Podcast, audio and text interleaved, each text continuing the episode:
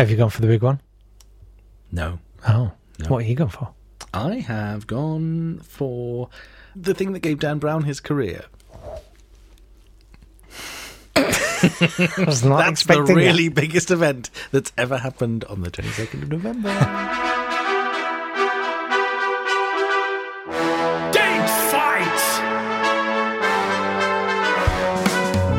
Well, what a momentous day in history this promises to be. Welcome along. It's the 22nd of November Hello. 2019. Welcome to Date Fight. it's date fight! where we pit uh, events in history that happened on this day against each other to see which emerges triumphant. I need to equalise. The score is currently 3 5. Come on. He's Natt Tapley. I'm He's Jake Jake Yapp. Yeah, all right then. Round one! I'm going to the 22nd of November 1307 Whoa. When Pope Clement V says that the Templars should be seized, all of their assets should be seized, and all the Templars should be put under arrest. Now, the Templars, of course, were originally a mendicant order of, course. paupers who were meant to live in the Holy Land and protect pilgrims. People who went to the Holy Land after the First and Second Crusade kept going there and going, "Oh, people keep attacking us on the way. This is rubbish. We need some somebody to Templars. protect us. We need some Templars." We need some Templars. The Templars were invented to protect them, um, and then because the Templars um, were in, both in the Holy Land and had orders in France and Europe, Yeah. they became the beginning of what was the banking industry. Because you'd take a note with you saying, "Oh, I've given my gold to the Templars in France," so they said I can have some gold when I A get to the other end. note. Yeah, Right. and that was the beginning of banking over distance. Right. Um, but of course, that meant they end up with lots of rulers owing them lots of money. And Philip IV of France owed the Templars all of the money in the world he kept borrowing money to go on crusades, which he wasn't very good at. Oh dear. So he owed all of the money in the world. So he convinced the Pope that what should happen to the Templars is that they should all be arrested and he should get all their stuff. Wow. He lost his Templars. Uh, so yes, they Pope Clement V um, got all the Templars arrested. Uh, all of their stuff was seized, and uh, two years later they were all put to death, including the last Grand Master of the Templars, Jacques de Molay. But because of that, there have been rumours about the secret society of the Templars and the Masons, who all sort of modelled themselves on the Templar secret societies with initiation rites and secret witchy things. Yeah. And so the whole mystique of the Templars has increased to such a point that Dan Brown has made a whole career in implying they may still be around somewhere, hiding, um, pulling the strings of world government, and being Yeah. generally still important. Perhaps in plain sight, singing the good ship Lollipop. Maybe. Hmm. Sure. Do you want to give it? No, okay, no, it absolutely not. Absolutely Okay, not. Let them work it out. It wasn't worth it. Let it's them work it literally a pun. Okay, I I need to pull out something big then. And I'm going. I'm. I'm just. I'm. I'm going. I'm ploughing straight into the the motorcade of today's historical events. Oh, I, okay. You've got. I'm. I'm going for it. you're going. You're doing the big one just so you can get a point. Frankly, yes. Wow. Trailing five three. Yes, Adding 1963. stakes has changed you. Yes, yes, it has, and it's changed you as well. We used to. I know. I sort of miss. fun. I missed like a, a week or so ago, and we were like, "Oh, I think you should have that point." No, my dear sir, you have that point. No, I'm having that. all right. 1963, 22nd of November, President John F. Kennedy is assassinated when he's shot by a sniper while riding in a motorcade through downtown Dallas. In film shown around the world, but only by people with a lot of money to pay for the licensing rights for it. I tried to buy that once, and it is very expensive. Oh, really? It's called the Zapruder Zapruder film, footage, yeah. and it's basically well, this is I'm going back about twenty years now, but it was uh, twenty thousand dollars if you wanted to show it on terrestrial TV in the UK once. Lot of money. Um, They found, but there's a new piece of footage, not new, but there's an equivalent one from the other side of the road, isn't there? Which, uh, Oh, really? Presumably, the person who's got that can undercut the Zapruders. the, the race to the bottom. Assassination footage at crazy prices. Have we lost our heads? Amazing. Yeah, yeah, yeah. So uh, that was, yes. So that was today. All them years ago. Well, I can't be bothered to do the important, maths. though? 13. What? Was it important, though, really, in the grand scale of things? I mean, the I could- Templars have made centuries of have formed a mystic- airport literature.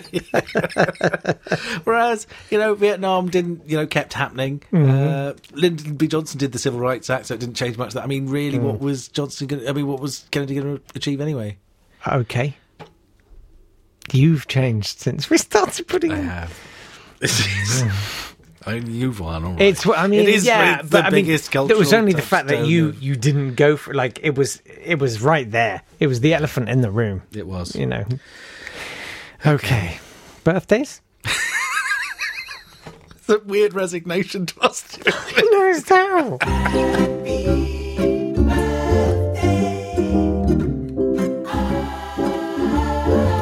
Happy birthday to Thomas Cook, who started Thomas Cook Holidays. He was born on this day in 1808. Happy birthday too to George Eliot, who wrote Middlemarch and The Mill on the Floss and Fog on the Tyne. Daniel Deronda. Yeah, Sure. all of that. Yeah. Also, uh, yes, happy birthday to um, minstrel collector Cecil Sharp, who went around picking up folk songs, and he's the only reason we've got big collections of folk songs.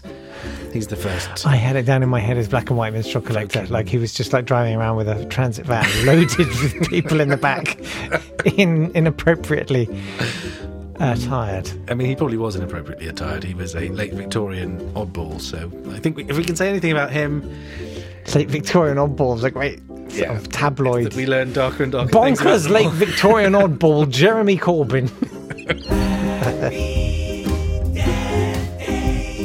Happy Death Day to Edward Teach, Blackbeard. Yes, yes, fantastic. Who used from to Bristol. lit fuses in his beard. Yes, and used to um, put gunpowder in his rum and set it on fire, Why and then drink it ostentatiously to to sow seeds of terror and stuff. So he basically happens- invented happens when you PR. He realised that if your reputation preceded you, Yeah. then you weren't ever going to have any serious fights because people would be so mortally terrified of you. Yeah. So he sort of circulated all these stories about himself, about what a fearsome guy he was. I'm still stuck on the idea of gunpowder in the rum. Then You sort of want to do it, don't yeah, you? I'm A little like, wait, yeah, is it- what do. happens with is, is it? I imagine like, it's flaming sambuca's not that exciting. Yeah, I imagine. But if you sort of do it, drink it, and then like Bugs Bunny, you go, and your tummy expands, Oh, I see. and then smoke comes out your ears, that would be worth doing. yeah.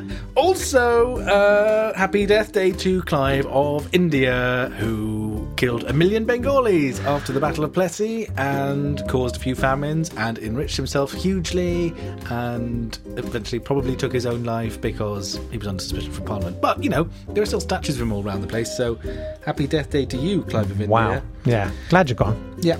And happy death day also to Mae West, who taught us all how to dial a telephone. Ah. How? Oh no, it's not Chose's whistle. That's I'm thinking of the line from Dead Men Don't Wear Plaid. But also, I can't, which I can't. you say know how to family whistle as. Lauren Bacall. So I've got May none West, of this. Mae West, who was the queen of the aperçu, Apart from that one, she didn't appel that soon. Uh, she said, "When choosing between two evils, I always like to try the one I've never tried before." this is an appropriate one for the death days, Mm. I think. Mae West said, "You only live once, but if you do it right, once is enough." Well done, Mae. That's sweet. Happy Death Day to Mae West. Well, I've got another assassination for you. It turns out the 22nd of November is a great day for assassinations. If you're, You're in, planning one. if you're an Today's the day. assassination, y- yeah. Although, then again, you know, It's going to be expected today. you, well, you're probably going to get bumped, you know, off JFK and this one in Argentina. Uh, this was in 1973, uh, and it was a guy called John Albert Swint. He was an American businessman, and he was the general manager of Transax, uh, which sounds like something out of a Roadrunner cartoon. It's a plant owned by the Ford Motor Company, um, and he he was killed. His bodyguard was killed as well, and uh, they think that 15 youths trapped uh, Swint in his chauffeur-driven car. At that time, there were lots of guerrilla bands roaming around. It wasn't necessarily Yeah. them, and uh, it's You don't know terrorism. how long I've just spent thinking of a pun for Go on, monkey-based band names because you said bands of gorillas. go for it. No, it's done now. Are you I've sure? spent the time. There's time. We've got time. There's plenty of time. 500 kidnappings in the 70s and stuff. And I think um, I think they just didn't like the encroachment of uh, US Of interests in, in, in Argentina. But I don't know that for sure. Go and look it up if you want to. you got time. if you're listening to this, So you got we. I've We've lost got this point, haven't I? I know I've lost this point.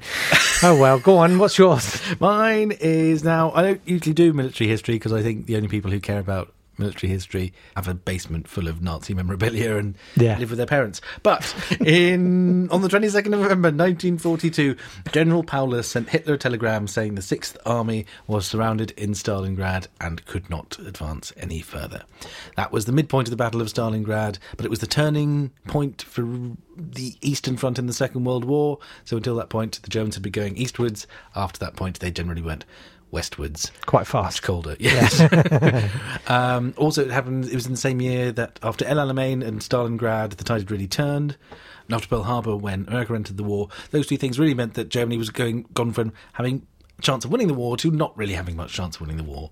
So I think the loss of the Sixth Army in Stalingrad, in I think the biggest battle of the Second World War, two million people were involved. One point something at one point two. Um, 1.2 million casualties, 210,000 men were trapped in the city.